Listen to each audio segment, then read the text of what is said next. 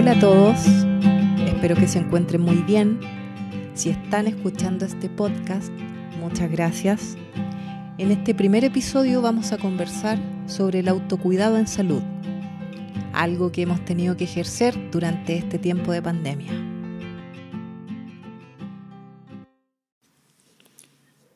La pandemia ha sido un acontecimiento de orden mundial. Si bien es cierto, nos ha desafiado bastante, significó en nuestras vidas un confinamiento que nos ha llevado a la introspección y que nos ha acercado a nosotros mismos y ha hecho que valoremos lo realmente importante, la salud, como pilar fundamental para la vida.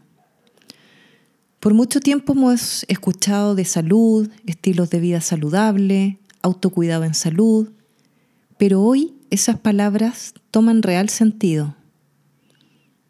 Pero ¿por qué las personas no se cuidan? O intentan mantener su estado de salud? Y en esa interrogante, en mi experiencia como enfermera, me he dado cuenta que hay mucho desconocimiento respecto al cuerpo físico, a cómo funciona, a cómo protegerlo o a cómo cuidarlo. Y se ha puesto esta responsabilidad en los equipos de salud. Pero hoy les quiero decir que ustedes tienen el poder, la capacidad y la autonomía para no enfermarse. Si no, es cosa de mirar a los adultos mayores, que son la población de mayor riesgo en este caso particular, y se lo tomaron en serio desde el día uno. Y muchos adultos mayores hasta el día de hoy no se han enfermado por coronavirus, ni siquiera se han resfriado. Esto seguramente tiene que ver con que están en una etapa más avanzada de la vida, donde cada día es valioso y también habla de su experiencia. Por otro lado, en esta fecha había muchos niños pequeños en unidades pediátricas con enfermedades por rinovirus, adenovirus, etc.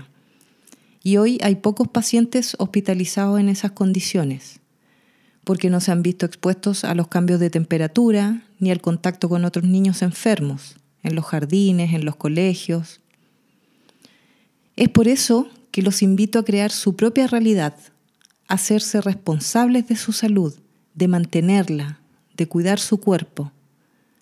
Para esto es fundamental una dieta saludable, cambiar el consumo de grasas saturadas, de carnes rojas y reemplazarlo por verduras, por legumbres. Nadie dice que la dejen de consumir en su totalidad si no lo desean, pero debe ser alternando estos alimentos.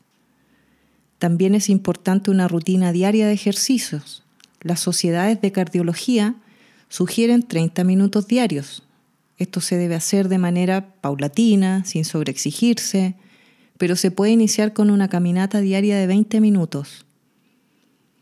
Por supuesto es muy importante evitar los malos hábitos, como el tabaco y el alcohol, que es sabido que son perjudiciales en muchos órganos como el corazón, los pulmones, los riñones, el hígado, entre otros. También es importante mantener un buen estado anímico ejercitar la mente con puzzles, sopas de letras, leyendo, escribiendo, haciendo videollamadas para conversar con otras personas de cosas contingentes y evitar la televisión, sobre todo los noticieros, en exceso, porque esto genera más incertidumbre en la gente. Nosotros les iremos enseñando sobre distintos aspectos del cuerpo humano para ayudarles en esta tarea.